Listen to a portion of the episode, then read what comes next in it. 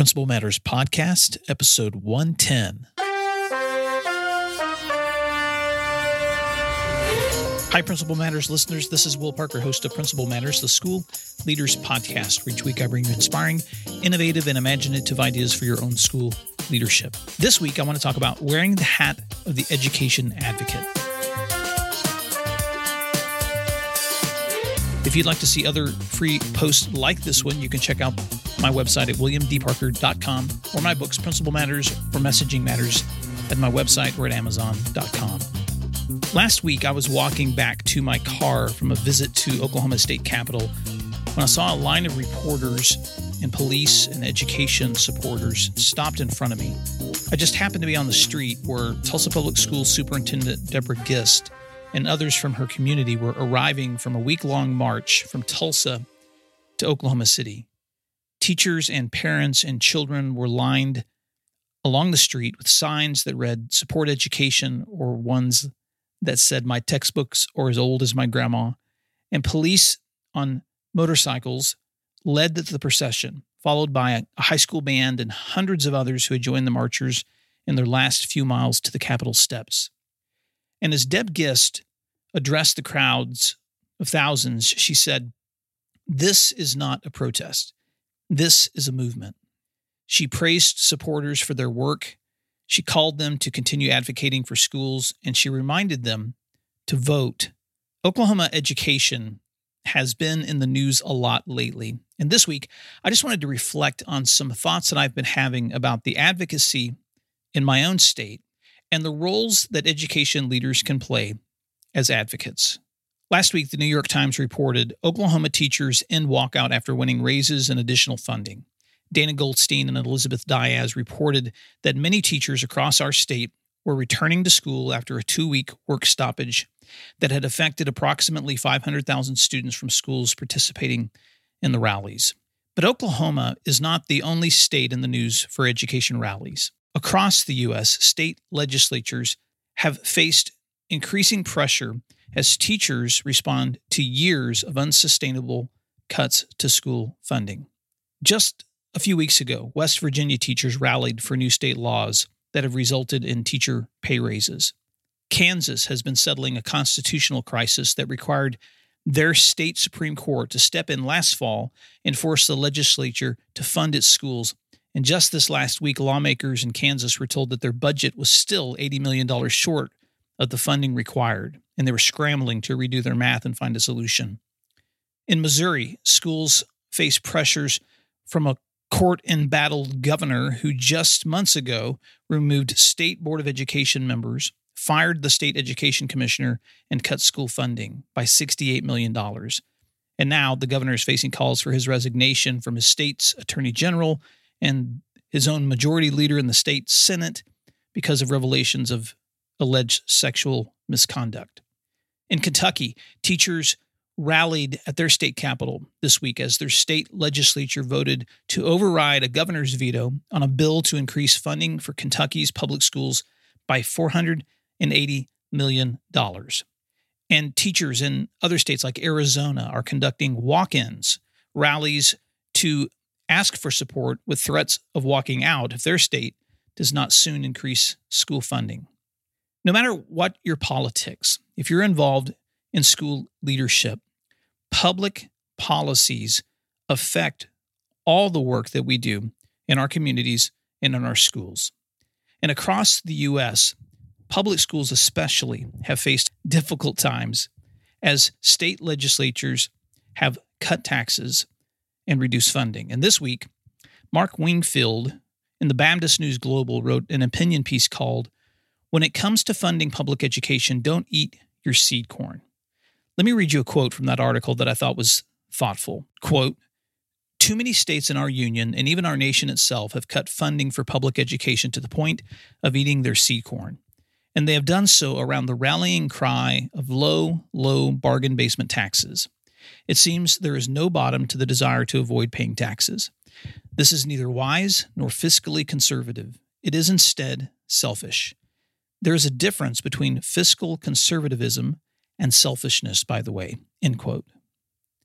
So, what are school leaders to do in the face of public policies that are so dramatically impacting our schools to the point that some schools are facing work stoppage or rallies at state capitals or losing teachers because of lack of support from their state legislatures. Well, the reality is that as a school leader, you are not just an instructional leader in your school. You also bear the weight that results from all good or bad public policies. You know that you're often the one that's asked to reorganize school budgets or master schedules with fewer dollars or fewer teachers, depending on your state's budgets or your school district's budgets. When state or federal laws are passed that affect school policies or practices, you're the one that's asked to be on the front line of implementing change. And as I've shared with school leaders here and across the nation on the many hats that you must wear to lead a school, the hat of the advocate is one that I often don't talk about. So today I, I want to talk about what are the best practices for wearing the hat of an education advocate. And here are six. Number one, stay informed. Whether it's through an association membership or subscribing for alerts through your state's legislative websites, find ways to stay informed with the facts. For instance, in my own state, we can subscribe for updates from our House of Representatives at our state's website, okhouse.gov. And this feedback is essential to having current and up to date information for staying informed on what potential decisions could affect our schools. As a member of my state principal association and as a member of the National Association of Secondary Principals, I find our advocacy teams incredibly powerful in their recent, in their up to date and useful information that they share. And as much as I love up to date information that I find on social media, let me caution you that social media is not always the best source for facts. It may be a great place for sharing, but a quick rule of thumb is to remember what you learned from your high school English teacher. Find primary documents and check your sources before making informed decisions. So, number one, stay informed. Number two, be involved in advocacy. Contacting your legislator may not be fun, but it's an important part of being a voice of reason for your representatives. Invite them to your school, connect with them by phone or by email, voice concerns or ask for support for upcoming bills. And of course, nothing replaces face to face interactions. Over the years, I have included students in advocacy. They provide the most powerful examples of how laws directly affect their lives. Last year, for instance, I took a group of students and a teacher with me to the Capitol, and a senior student shared her story with one of our state senators about how her high school teacher and student council sponsor had inspired her to pursue her dream of becoming a communications major when she was going to college. She wanted to know why lawmakers were unable to support more funding to keep that teacher in our school because she was looking out of state at higher salaries. Those real life stories are important ways to engage in advocacy. In our state, most recently, districts have been designating teacher teams or parent advocacy committees to visit lawmakers on their behalf. So, whatever it takes, be involved in advocacy. Number three, know your representatives. Voting records and conversations are helpful ways to determine which elected officials sincerely support your schools. And because my state has a law that requires 75% majority agreement on tax increases, Oklahoma has often been paralyzed in its ability to increase funding. So, with that small margin of error, a handful of representatives can easily train wreck any proposals for our schools. So, during this past budget crisis, it became apparent that certain members had to change their votes. And by studying representative educators across our state, we're able to identify which members should be targeted for outreach emails and visits. And remember this representatives are people too. When you're reaching out to them, do so with the same dignity and respect you would want others to show you when they're asking for your support. So, number three, know your representatives. Number four, support and vote for pro education candidates. Now, I'm not going to say much about this, but long term support for schools can't happen if we aren't active voters and registering to vote, helping others to register, making donations, attending town hall meetings, volunteering for candidates are things that we must be doing. We simply don't have room to complain if we're not actively involved in the democratic process of electing representatives who truly represent the best interest of our communities. Number five, showcase your school's successes. You know that I'm a big fan of positive messaging, which is why I wrote the book Messaging Matters.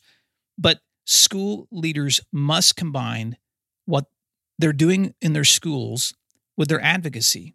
We can't ask lawmakers to support our schools if they're not places that inspire their support. And as the chief communicator for your school, you have to ask yourself these questions How are you highlighting, showcasing, and celebrating student and teacher successes? How are you encouraging parents to be involved in the great learning or activities that are happening in your school? How are you sharing stories of success or achievement beyond your own school community?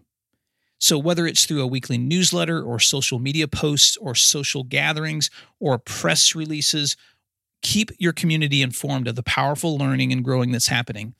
Share these stories beyond your school community because public perception drives public policy.